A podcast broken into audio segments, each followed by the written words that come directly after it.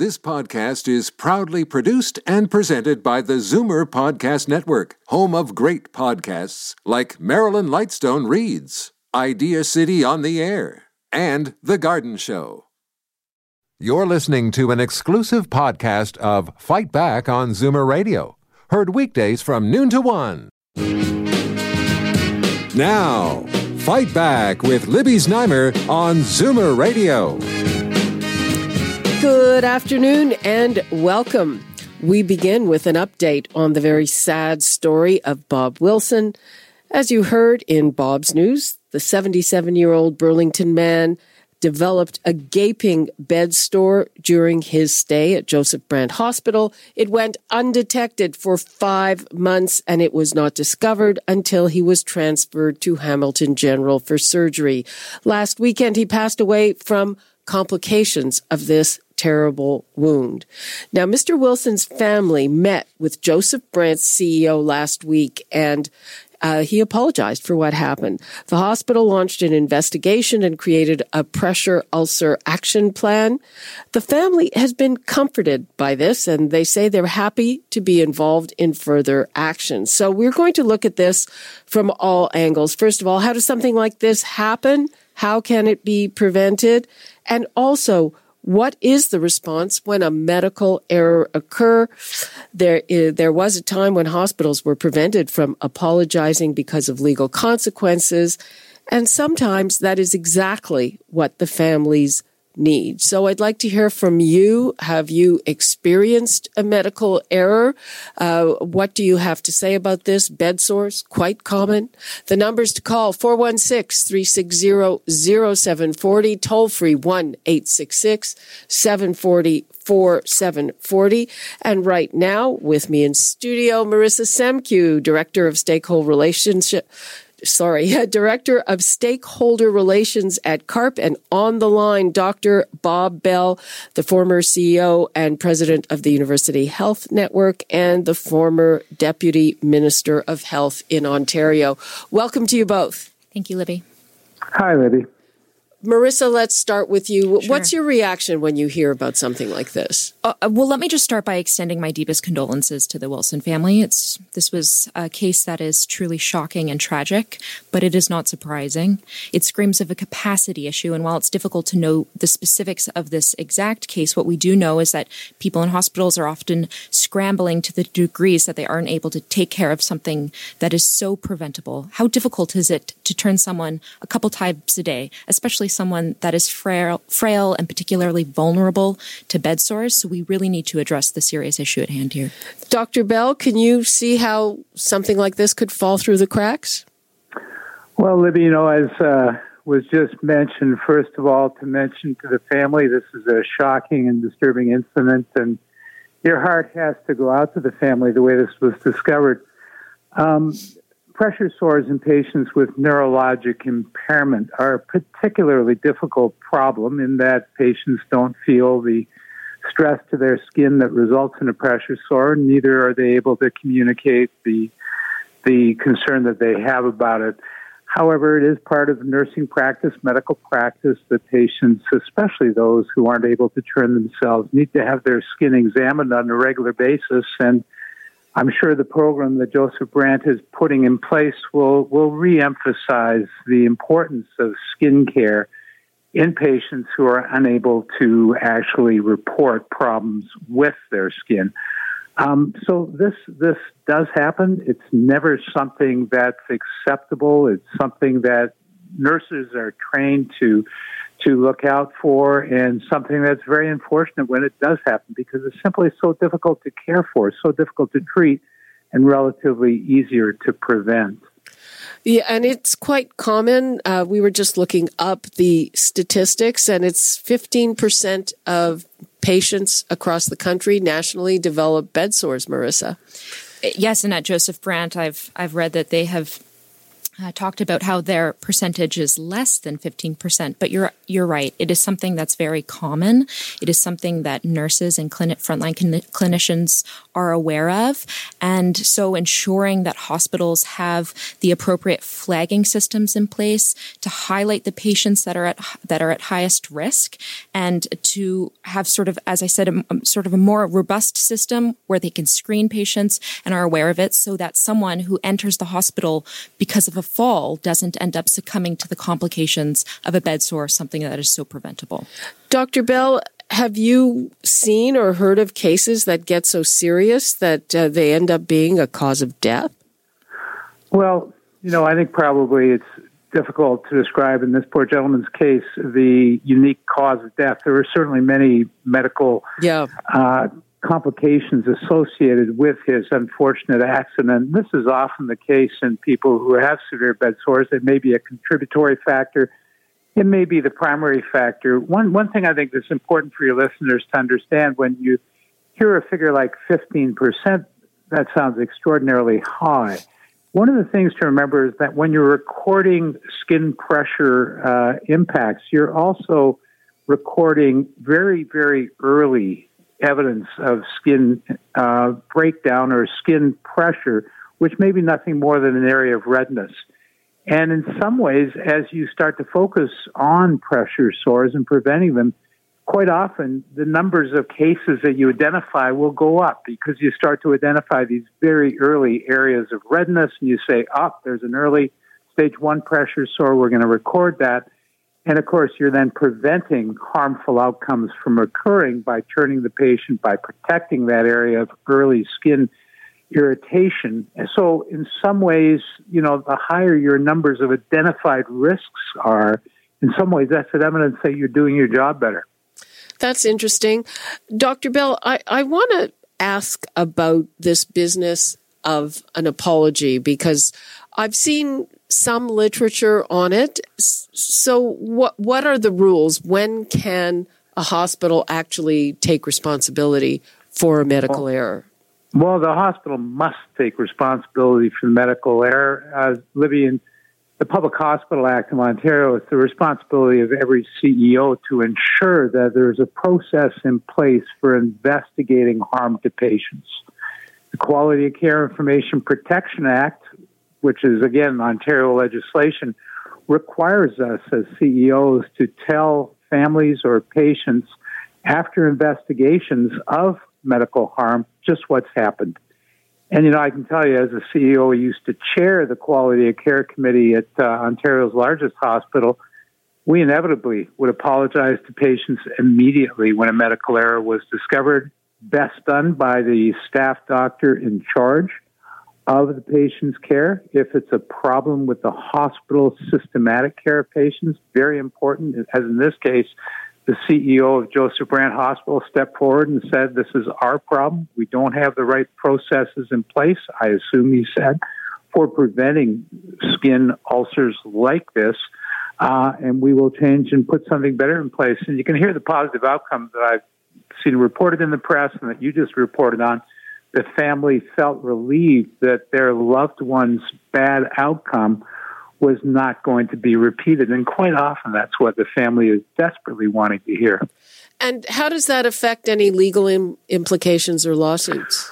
Well, there's been information from the University of Michigan, well more than 10 or 15 years ago, that putting in place a process whereby the hospital, its doctors, its executives, its nurses, take responsibility and say sorry, but actually you reduce the risk of malpractice insurance claims against the hospital. And that's certainly been my personal experience, is that quite often legal action is initiated because the family wants to find out what's happened. And the inevitable comment is, we want to make sure this doesn't happen to somebody else. Now, when the hospital is proactive and demonstrates to the family the steps that are being taken, and in this case, the step that the CEO promised would be put in place is an incidence and prevalence review looking for evidence of pressure ulcers.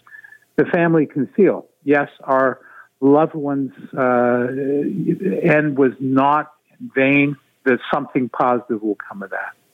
Yeah, I can see how important that is. I'd like to take a couple of calls now. We've got Marianne in Toronto. Hi, Marianne.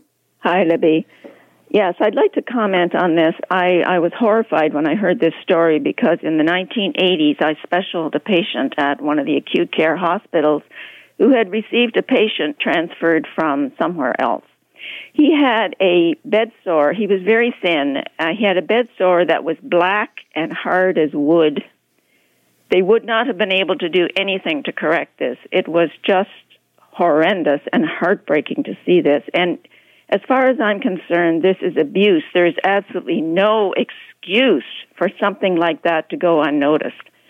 I had been nursing for probably 25, 30 years by the time I saw this. I never saw anything like it ever in my life before or ever after, and I hope that nobody ever does. It is a complete shock and surprise to see something so devastating as that. People can make all kinds of excuses. There is no excuse for that kind of neglect. And in fact, that kind of abuse should be prosecuted. Marianne, thank you for sharing your story. Obviously, it was traumatizing the way you're speaking about it all these years later. Thank you very much for your input. I appreciate it very much. Okay, Libby. Bye. Okay. Is that... the right, well, there's no such thing as the right response. Is that overly harsh? No, I don't disagree that we're dealing with abuse in this instance. This individual was not receiving the appropriate care. Someone doesn't develop a bed sore the size of a football that goes down to the bone if they're receiving the appropriate care in a hospital. So I don't disagree that using the language of abuse is too draconian. Okay. I think one of the best ways to describe bed sore that develops this as severe as this is what those in the hospital community call a never event. It shouldn't happen. However, to say that bed sore should never occur is not appropriate because, of course, as I mentioned earlier, very early bed sore should be recorded, treated, and prevented from progressing further. So inevitably, some bed sores will occur, especially in patients who are neurologically impaired. However, picking them up very early at a stage of irritation of the skin is the way that this kind of outcome is prevented. Yeah, I think our caller was referring to a huge, horrific bed sore. And that's a never event. A never event. I'll remember that. I like that term. I'm going to bring in Lisa Levin, who is the CEO of Advantage Ontario. That is the organization representing the nonprofit long-term care homes. Hi, Lisa. Hi, Libby. So this particular instance occurred in a hospital, but obviously bed sores are a concern in long-term care. Yes, for sure, because you have seniors, for the most part, in long-term care, and a lot of them are not mobile. And they have fragile skin and other issues such as diabetes, et cetera. And so it is something that we look out for all the time in long-term care. But I first just want to express my condolences also to the family because this is a very tragic situation. So in long-term care, we have very specific requirements for assessing and checking patients for bed sores to make sure that they're addressed as soon as possible. And Dr. Bell, are you surprised that the hospital did not have a protocol for this yet? Or does this go back to one of the biggest problems in our system, which is that so-called ALC, alternate level of care, where there are people in hospitals who really shouldn't be there, who should be somewhere else? Well, you know, it's hard to tell from this individual case exactly where this gentleman's health status was. It sounded like he needed to have further surgery at Hamilton where the bed sore was identified. So I don't think he would be classified as ALC, alternate level of care at this point. That's certainly an element that nursing units today have more complex patients who are waiting for care elsewhere. And although their medical care may have stabilized, they require ongoing care for things like bed sore prevention because, you know, quite often, people who are frail and elderly, may have poor nutrition, are at tremendous risk for bed sores developing. And this needs to be one of the areas of special precaution that nursing units that are focused on frail elderly patients need to have as part of their protocol, and that many hospitals do have as part of their protocol. It sounds like Joseph Brant is going to re-up their focus on this kind of care, and, you know, I think that's exactly the appropriate response that the hospital and its staff should have. Lisa Levin, as far as you know, do all long-term care homes have this type of protocol? Not only do they have it, but it's legislated. So we have very strict legislation under the Long-Term Care Homes Act that requires all homes to have a skin and wound care program that also has a formal evaluation annually, and then there are annual inspections by the ministry that follows up on it. So there's very detailed requirements in the Act of the type of plan that homes need to have to monitor skin and wound care. Which is why I would just add, Libby, I think this goes beyond ensuring that hospitals just have the appropriate flagging systems in place. And this goes back to an issue that the PSWs have spoken about, that the nurses' associations have spoken about, and that is capacity, ensuring that there are enough people there to complete the tasks that are necessary and really rethinking acute care. One of the things that we advocate at CARP is the need to push the walls of the hospital beyond the walls of the hospital and get the best care to the right patients at the right place at the right time. And that means putting people in their home environment. I'd love to see greater investments in home care, in geriatric home care, in geriatric outpatient care. So having physicians come to them, because a hospital isn't the best place to be when you're sick or frail. Lot two. Let's take a call from Jean in St. Catharines. Hi, Jean. Hi. You know, this boggles the mind. I've been nursing for 50 years. I was nursing for 50 years. This should be all a part of the basic nursing care plan for prevention. There's no accountability today, and it makes me ashamed to say I was a nurse. If this is nursing today, it's disgusting, and every nurse or person on that team should be fired. Oh, they're all responsible. And all this boils down to, I mean, did no one ever give the poor guy a bath or a bed bath or a shower? He should have been, just basic nursing care should have been turned at least every 4 hours. They're all vulnerable. It's just disgusting. I mean, I phoned him once before, a few weeks ago, about the nursing homes, and I was in support of the healthcare aides because they're overworked. The problem is it still boils down to the inspections, whether it be hospitals or nursing homes or whatever. It's the inspections. Why does the government tell them they're going to inspect? Do surprise inspections. Okay. If you're expecting a visitor, say, at home, you make that extra effort. You know, make it more tidy, whatever, make a cake. But this is what's happening in the nursing homes and the hospitals. Libby, your caller is absolutely correct that Thank you, Jean. This is part of standard nursing practice. You know, and it is part of what's expected as the professionalism of providing care to patients, inspection, turning, etc. You know, this is not new. Pressure sores have been a bane for the international hospital industry for years and years and years. And if anything, I'd say that in Ontario, there's been increased focus on prevention of pressure sores over the past 3 or 4 years, 5 years, as Health Quality Ontario has made this part of their reporting system. Hospitals have increased the focus on preventing pressure sores because, of course, the focus needs to be on prevention, not on treatment. Yeah, the other question, Marissa raised the issue of home care, getting more home care. Do you think that it would be easier to detect these early in home care than it is in an institutional setting, Lisa? Well, it depends on how much home care someone receives. And if the individual receiving the home care has a family member or other kind of unpaid caregiver to watch them. So I think that it's possible in home care that situations could arise as well. And it's not as necessarily monitored as tightly as it would be in a hospital or in a long-term care home. But if there is a family member who's available, who can and who is educated on how to look for skin breakdown and pressure sores, then in that case it would be better. I mean, the bottom line is that we want people to be in the right place as they age, and hospitals are just not a good place for seniors. And you know, many times there is no other option, but in many times there is another option. And in hospitals, seniors tend to have more delirium. Just giving a senior a Gravol could make them go into a delirium.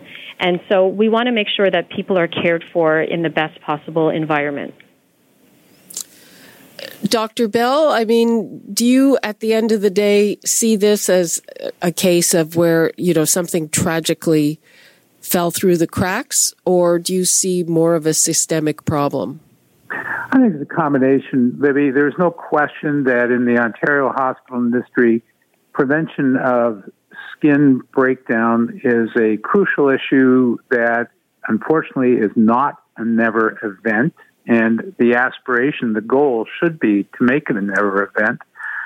This patient had all the risk elements associated with skin breakdown. Unfortunately, as a result of the call and the surgery that he had, he was not conscious. He was unable to move. So he required total bed care. Now, that should make him a patient in whom even more time is invested to prevent skin breakdown, but unfortunately in this case it didn't happen. The thing I'd say that's positive about this story that you've mentioned is the fact that the hospital has recognized the problem with their protocols, has told the family that it was their fault, they accept the fact that the care was not what it should have been, and are endeavoring to put in place new protocols that will ensure this doesn't happen again at their hospital. I think that's the positive part. Okay, let's take a call from a first-time caller, Carol in Mississauga. Hi, Libby. Thank you for talking to me. You get the bell for being a first-time caller. Go ahead, well, please. That's great. I just wanted to add my 2 cents worth in. For years, I've been a caregiver. For 7 years, I was a one-on-one caregiver to a lovely lady who suffered from dementia, and we went from retirement home, assisted living, into a nursing home, and these were all very expensive, exclusive homes. We even spent some time in one of the hospitals when she broke her hip. The care that is required and the care that is needed, there just is not the staff or the staff mentality to look after it. You have to have, when you have a loved one in one of these facilities, you really, whether you can afford it or not, either keep them at home or have a one-on-one with them, because otherwise they are not looked after.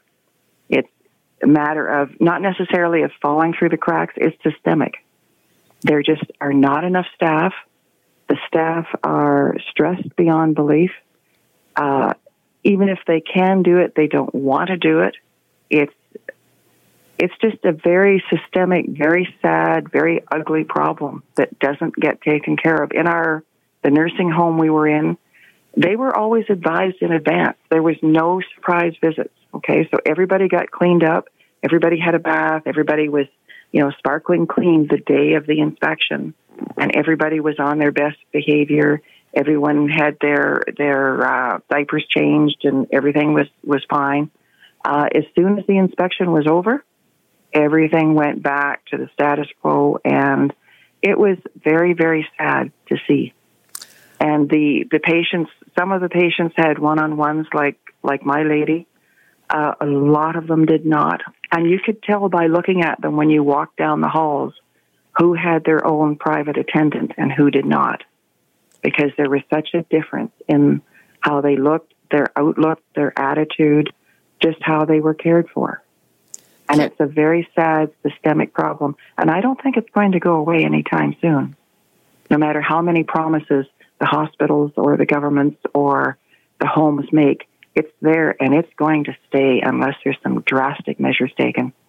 Carol, thank you very much for sharing your story. Dr. Bell, do you think that's one part of a solution, surprise inspections, as opposed to giving notice? Well, let's make sure that we differentiate what happens in long-term care. Yeah. This was an acute care hospital, obviously. And there are several different inspection types that are undertaken in long-term care. And Lisa will, I'm sure, concur with this. The regular annual inspection is scheduled because it's the process kind of inspection, making sure that there's education for the staff that's appropriate, making sure there's cleanliness in the kitchen that's appropriate, looking at processes that are occurring through the home that need to be in place all the time and that can't be hidden. You either have them in place or you don't. However, if family members or patients themselves, clients who are living in long-term care, complain to the ministry about issues of care, the ministry will undertake an immediate investigation without forewarning the home. So there are different kinds of investigations that are undertaken, and some of them are on the risk basis of a family member calling in and saying there's a terrible thing happening here. The ministry may just show up the next day. Interesting. So we are starting to run out of time on this. Marissa, what would you like to leave us with? Just that there is going to be a huge generation of individuals that are getting older and they are living longer. And that as the Ontario government talks about revamping the healthcare system, that ensuring that there is appropriate staffing to cover the demands in hospitals has to be core. And I think that as more and more people age and live longer, that demand is only going to increase. And so CARP intends to work very closely with the Ontario government to ensure, and with governments, I should say, across the country to ensure that things don't go missed. Lisa Levin? Yes. So I definitely agree with Dr. Bell about the different types of inspections, and quite a few are unannounced, but staffing is a significant issue that we've long advocated for. The types of seniors who are in nursing homes today are not the same that they were 10 years ago, and funding for staffing levels has not changed. So we absolutely need to get higher levels of staffing in place so that we can make sure that the best quality of care is provided to our seniors. Dr. Bell. Well, you know, one of the big issues in the last election was the concept of hospital overcrowding. And when you're talking about staff not having the time, resources to deal with the patient concerns they have, you know, you're talking about overcrowding and over-demand. And this is a systematic issue. One of the most important things the government's committed to is the development of 10,000 new long-term care licenses and beds so that people who are in hospitals that don't need to be there can be moved into a care setting that's more appropriate for their needs. And I'm just hopeful these long-term care beds will be arriving on the scene soon to try to take some of the pressure off our hospitals.